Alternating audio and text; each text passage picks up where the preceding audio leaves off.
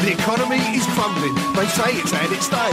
The workers are all rumbling. Revolution's on the way. But I could never be a Marxist. It goes against the grain. And before you call me past it, give me a chance to explain. You see, come up to Port Newell. He went with Danny Baker. Singing silly disco songs and reading Melody Maker. I'm seeing down at Dunkirk. Welcome to Radical, a podcast about the radical aspects of politics, music, and football. I'm your host, Cas Mudde. My guest today is my colleague and friend Anders Ravik Jupskås. Anders is a senior researcher and the deputy director of the Center for Research on Extremism, or CREX, at the University of Oslo, where I also hold an affiliation. As probably the foremost scholar of Norwegian party politics, he's the perfect guest for this second special election edition of Radical, which focuses on the Norwegian election of September 13th, 2021. Welcome to the podcast, Anders. Thank you, Cas. It's a pleasure to be here. So, first, what is the first sports team you ever supported? So this is a bit embarrassing, but but the answer is AC Milan in Italy. And so football wasn't that big in Norway in the 1990s. So I watched, you know, UK teams and Italian teams, and I just loved the great players on Milan. So everything was good, I guess, until I realized that Berlusconi was owning the club. yes. What is your favorite political song? That would be Killing in the Name of by Rage Against the Machine from 1992. I used to play that in the punk rock band I played in in the 1990s. Awesome. And finally, what's your favorite political book? There's not really any classic that I would mention, but there was one recently published book called Ingen mann er en øy in Norwegian, so No Man is an Island. It's written by former political science student Jørgen Vatne Frydnes, who is now the general manager at Utøya, the island where the uh, mass shooting of young political activists of the Labour Party took place about a, now right. a decade ago. So this book was published this year, and it really kind of shows the difficulty of taking back the island, which the youth wing very quickly decided that they wanted to do. Of course, this whole process being very difficult due to the physical damages and the psychological trauma that they experienced. And there was a lot of protests against taking back the island. So the, the book really shows how he himself, as an individual, was able to maneuver in this very difficult landscape. And, and it, I think it really kind of shows how you need some personal skills in order to make that happen. It's been a great success how the island has turned out to be. Great. So let's start with sketching the context of these elections. Like all countries, Norway is still in the pandemic, but the outgoing Norwegian government also had a bumpy ride. So maybe you can place that first. Right. So, I mean, as you said, we're still in the pandemic, although we're doing quite good in Norway, I guess. If you look at things like, you know, the Bloomberg's COVID resilience ranking, Norway is on top, right? So the Scandinavian nation has been good at providing vaccines to a great share of the population and kept fatalities at a very low level. So that is one of the reasons why I guess, you know, COVID didn't really turn out a major issue in the elections. Most people in Norway are quite happy with how the government has dealt with this crisis, although there's been some disagreement on the economic support that the state has provided to, of course, companies that have suffered during the crisis. And then there's been criticism from the left that the economic support has been given without any assurance that they would be either repaid or used to secure jobs instead of ending up with uh, having profit for the company owners and things like that. Instead, I guess the elections have been more or less about the normal issues in Norwegian party politics mainly about the emerging center periphery cleavage, which I guess we'll talk more about later. But after having the right wing government for eight years, the first time in post war Norway that the conservatives were not only re elected, which they have been before, but that they were also able to stay in government first together with the right wing populist party, the Progress Party, and then later during the period with all parties in the right wing bloc, if you like, the, together with the liberals and the small Christian People's Party, a small Christian Democratic Party. And then towards the end of the period, the Progress Party, the Populist Party left the government and the three others remained. But the point is that the prime minister from the Conservative Party, the party leader there, Erna Solberg, has remained prime minister throughout the period. And after eight years, people were partly tired, as is the case in many countries where, you know, we've been in government for many years years. But also, quite a number of people were increasingly upset with the right wing policies of the government, leading to a repoliticization and increased saliency of most notably the center periphery cleavage, benefiting the agrarian party in Norway, but also increasing dissatisfaction with the rising inequalities in Norway, even if the levels of equality is not high compared to many other countries. But it's been increasing over the last years, and that has also benefited the left wing party. And then on top of that, we have the climate issue and environmental challenges. Being a country dependent on oil production, of course, this is one of those issues that the environmental friendly parties are mobilizing on the importance of having a green transition of the economy. Okay, so you had a campaign that was more about socioeconomic and environmental issues than about the pandemic or the classic sociocultural ones like identity security. What is your main takeaway of the Norwegian election? The first one, I guess, is that there's a quite significant shift to the left. So all the opposition parties have now almost two thirds of the seats in parliament. There's an increase in the support of not only the Socialist Party, which increased their support by 1.6 percentage point, but also the parliamentary breakthrough of the far left party, the party Red, which is to the left of the Socialist Party. They had only one MP from before who was directly elected in Oslo, the capital region, but now they passed the electoral threshold of 4%, gaining 4.7 in total. So the two parties to the left have become stronger. And then on top of that, you know, there was also an increase in the support of the Green Party, which even if they like to present themselves as being independent of the two blocks, you know, they're neither left nor right, they're green. But if you ask the members, ask their voters, you know, they're typically leaning towards the left. And there are quite a few members who have been previously member of the left wing parties, and they tend to govern together with the left in the big cities. So the first takeaway is that there's shift to the left and there's fragmentation on the left because the Labour Party, which is, you know, by far the largest party, still did their second worst result in post-war Norway but they're now very happy they're much bigger than the others on the left, and they will get the prime minister. And then I guess the third point to mention is the winner of the election, which was the Agrarian Center Party, gaining 13.5%, second best in post war Norway. And it's mainly the result of increased salience of the center periphery cleavage, which has a long history in Norwegian politics. So normally the party would get less than 10%, but this time then they got 13.5 the main reason is that they have been the kind of main opposition party against the right wing parties and the kind of centralizing reforms that they have carried out throughout the right. last eight years. So when we talk about center periphery in the Norwegian context, as you have said, that has historically played out primarily on the question of EU membership where the more urban regions were pro and the rural regions were against. That was not on the agenda this time around. So, how did the center periphery cleavage play out in this election? Right. So, the thing is that, of course, the Conservative Party being the most pro EU party in Norway, but also, you know, they're bigger in the biggest cities, even if they have strongholds also at some more rural areas. What they've been pushing for throughout these eight years are several reforms which have, have centralized public sector. There's been a police reform. There's been a reform within higher education. A lot of hospitals have been closed down in rural areas. And, you know, usually the argument has been that, you know, we need bigger units in order to improve the quality of the services. But at the same time, of course, people feel that these public services are disappearing from their surroundings. So it's, it's this general feeling of the state withdrawing or not being present in the local community anymore. And on top of that, there's also been more kind of administrative reforms in a sense that a lot of municipalities and regions have been merged into bigger units. And that also not only affects the job market for people in the rural areas, but it also challenged the identity many people have now, the right wing populist Progress Party left the coalition in January 2020 after many years together with the Conservative Party. And it has changed leaders, yet it still lost big. What is going on there? So I think the story about the Progress Party is, uh, I mean, first it was a story of success. Everyone expected they to perform much worse as they would be more responsible rather than responsive, as Peter Mair would have framed it.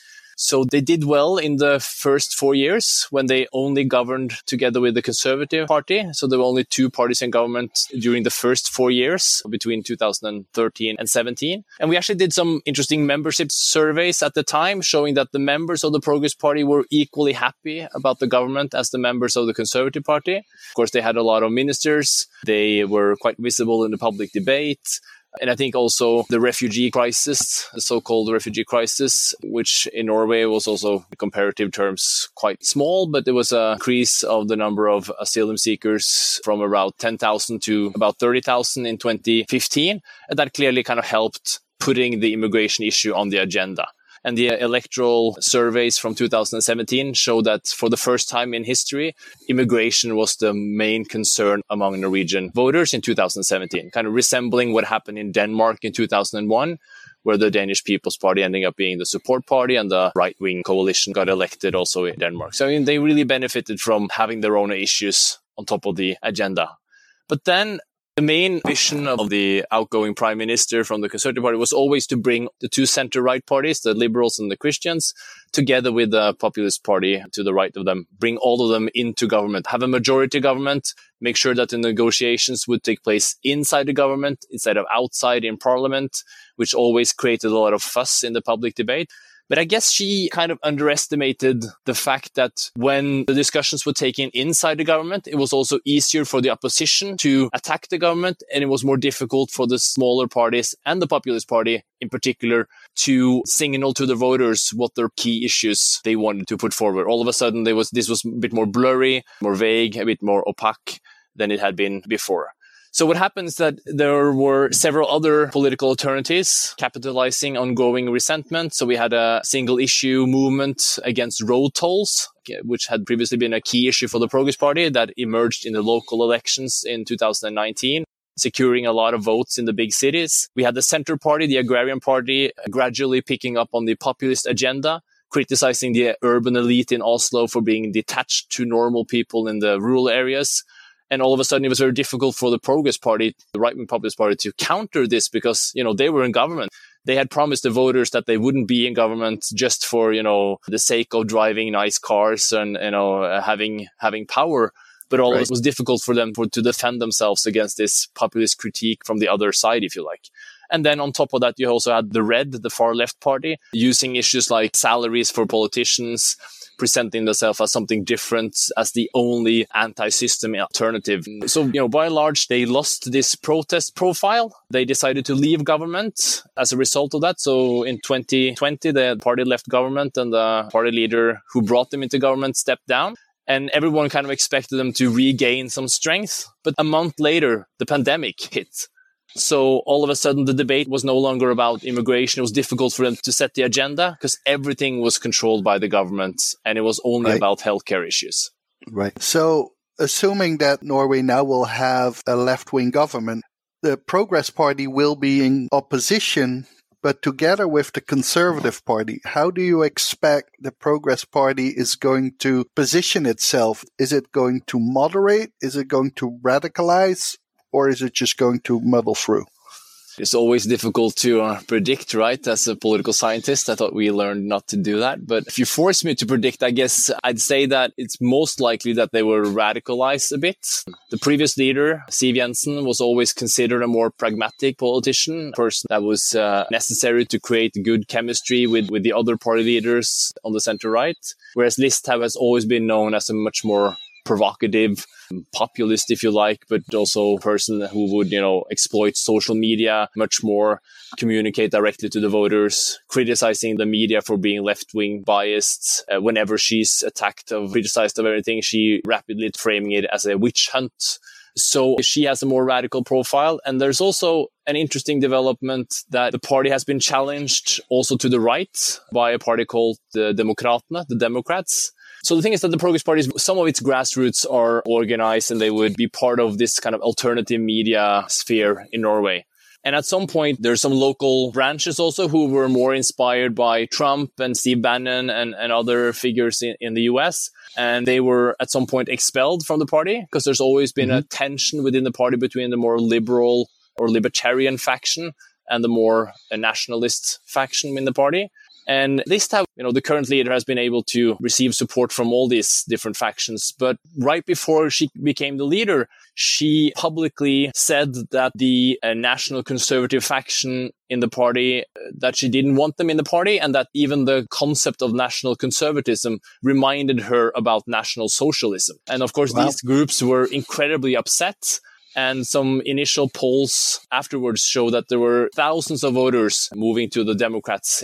And so this party has become, you know, stronger. They didn't enter the parliament, but they have some local strongholds, a few places, and they're kind of capable of picking up disgruntled Progress Party voters. So I, I think they're very afraid of coming seen as too moderates in the coming years. I mean, she even said, you know, that the next years they will invest everything in rebuilding their organization and kind of going back to the roots, meaning becoming a protest party again.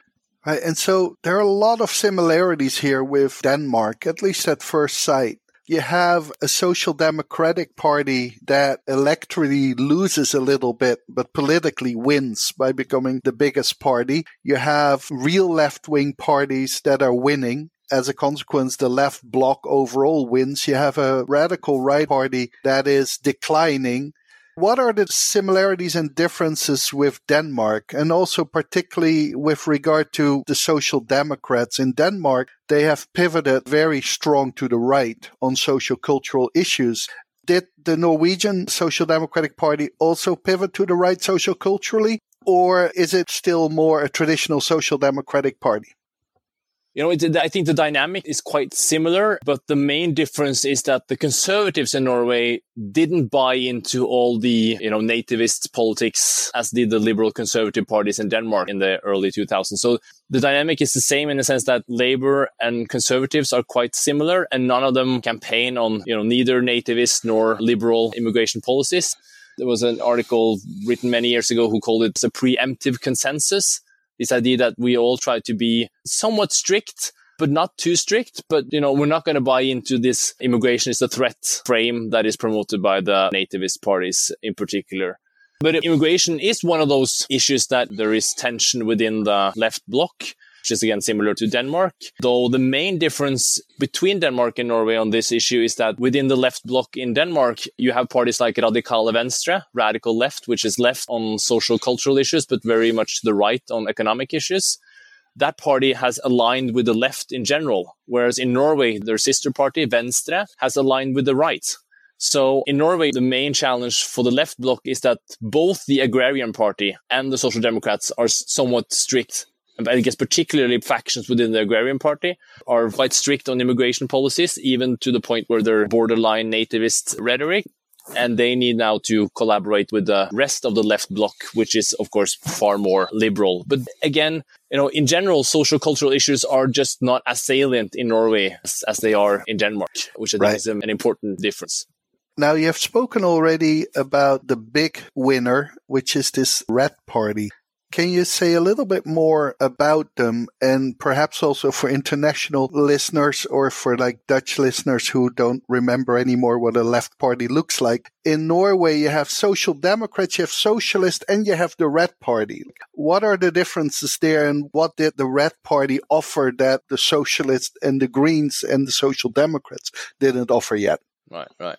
So uh, yeah, there's quite crowded space on the left now in Norway with this increased fragmentation. Red is a relatively new party. It was founded in 2007, but its organizational history goes way back, back to the 1970s. So it's a former Marxist-Leninist party. Decided and tried to create a more pragmatic sectarian party in 2007 and it's quite similar to the Socialist Party in many respects. Like they would have more progressive taxation. They want a ban on profit in welfare sector. They're against Norwegian membership in NATO and things like that. So in many respects, the difference between the two is a matter of degree rather than fundamentally different type of policies. So Red wants to increase taxes by 40 billion, the socialists by 22. Big banks should be nationalized. There's more focus on getting rid of capitalism and democratize the economic system. Both have links to trade unions But on that point, I guess Red have more of an image as a working class party. They want to rebrand themselves as the kind of true social democratic party of the 21st century, which also means that even if they themselves would say that they have a quite progressive climate or green agenda,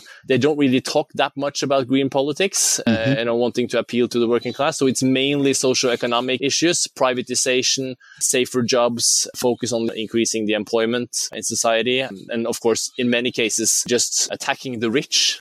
You know, they even some years ago had what they called a rich safari. So they would take the media and other people and go to the western part of Oslo, traveling around in buses, showing all the houses of where the rich people would live as an alternative to the populist leader who would go to su- suburban areas of Swedish towns like Malmö to show like the effects of integration. Then he would, you know, bring the media to the western part of Oslo where the rich people have gigantic houses as a symptom of inequality in Norwegian society. And the final thing, I guess, the difference. So, I mean, they're, they're more left wing on economic issues, perhaps a bit less green on those issues. None of them really focus that much on social cultural issues. Again, knowing that this tend to benefit the right wing populist party when the debate shifts to social cultural issues. And the final thing, I mean, difference between the Red and the Socialist Party is that the Socialist Party, after all, entered government in 2005 and governed for eight years. So the Red Party is now very much kind of promoting an image of them being different, being more of a protest alternative. They want to work outside of the parliament together with movements, people's movements, you know, the environmental movement, peace movement,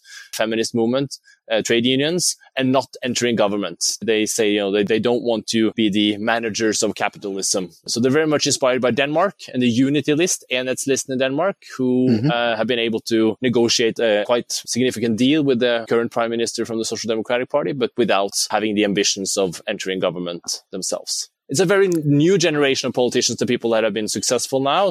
There's been like tensions within the party between the old cadres of the Marxist Leninist party and the more recent generations. So it's one of the youngest parliamentary groups in history of Stortinget. The mean age of the eight people they got elected is 36. So, what can we expect of the next government in regard to previous government? Like Norway is not particularly polarized. So, a shift from the right to the left will probably not mean a sea change. Where do you think we will see the most important changes in which type of policies?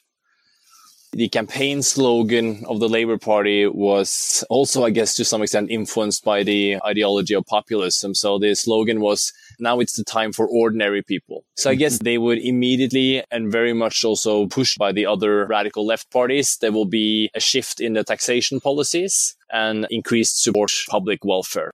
I mean, one of the things that I mentioned before, both the Socialist Party and the Red Party is very concerned with is the increasing profit within public welfare, where the state pays, but the private companies are the ones running the business. So they would partly invest, of course, in the activities, you know, like childcare uh, services or kindergartens, but at the same time being able to profit out of it. So this is one of the things I think that they will be very concerned with. And then, you know, the agrarians, if they were to support the government, there would need to be some shift in the geographical inequalities. So there will be investments in the rural areas across Norway.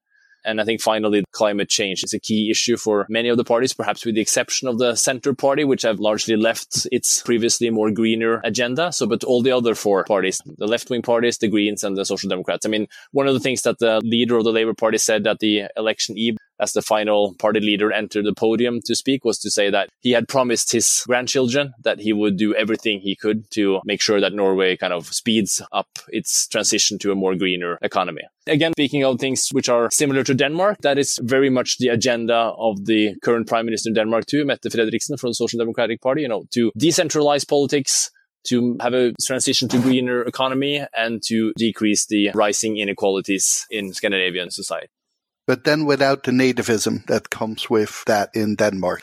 That's true. Yeah. So the Labour Party in Norway is largely happy with how it is. So they will do everything they can to make sure that it won't become politicized again.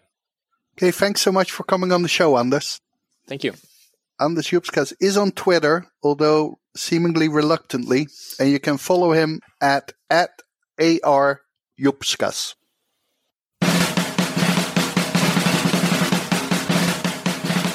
This was another episode of Radical, the podcast on the radical aspects of music, politics, and sports, hosted by me, Cas Mudde. The music is from the Gonads with their classic song Karl Marx Supported Millwall. I want to thank Tarek Sidik for helping me with the editing of today's episode. If you want to know more about Radical, visit our website at www.radicaalpodcast.com. Radicaal spelled R A D I K A A L. And if you like the podcast, please rate and subscribe. Also, please share it with friends and on social media. Thank you for listening. The economy is crumbling. They say it's had its day. The workers are all rumbling. Revolution's on the way, but I could never be a Marxist. It goes against the grain. And before you call me past it, give me a chance to explain. You see, come up to Port. He went with Danny Baker. You silly disco songs and reading Melody Maker. I see him down at Dunkow, playing with his beard. No wonder that Das Kapital turned out a little weird.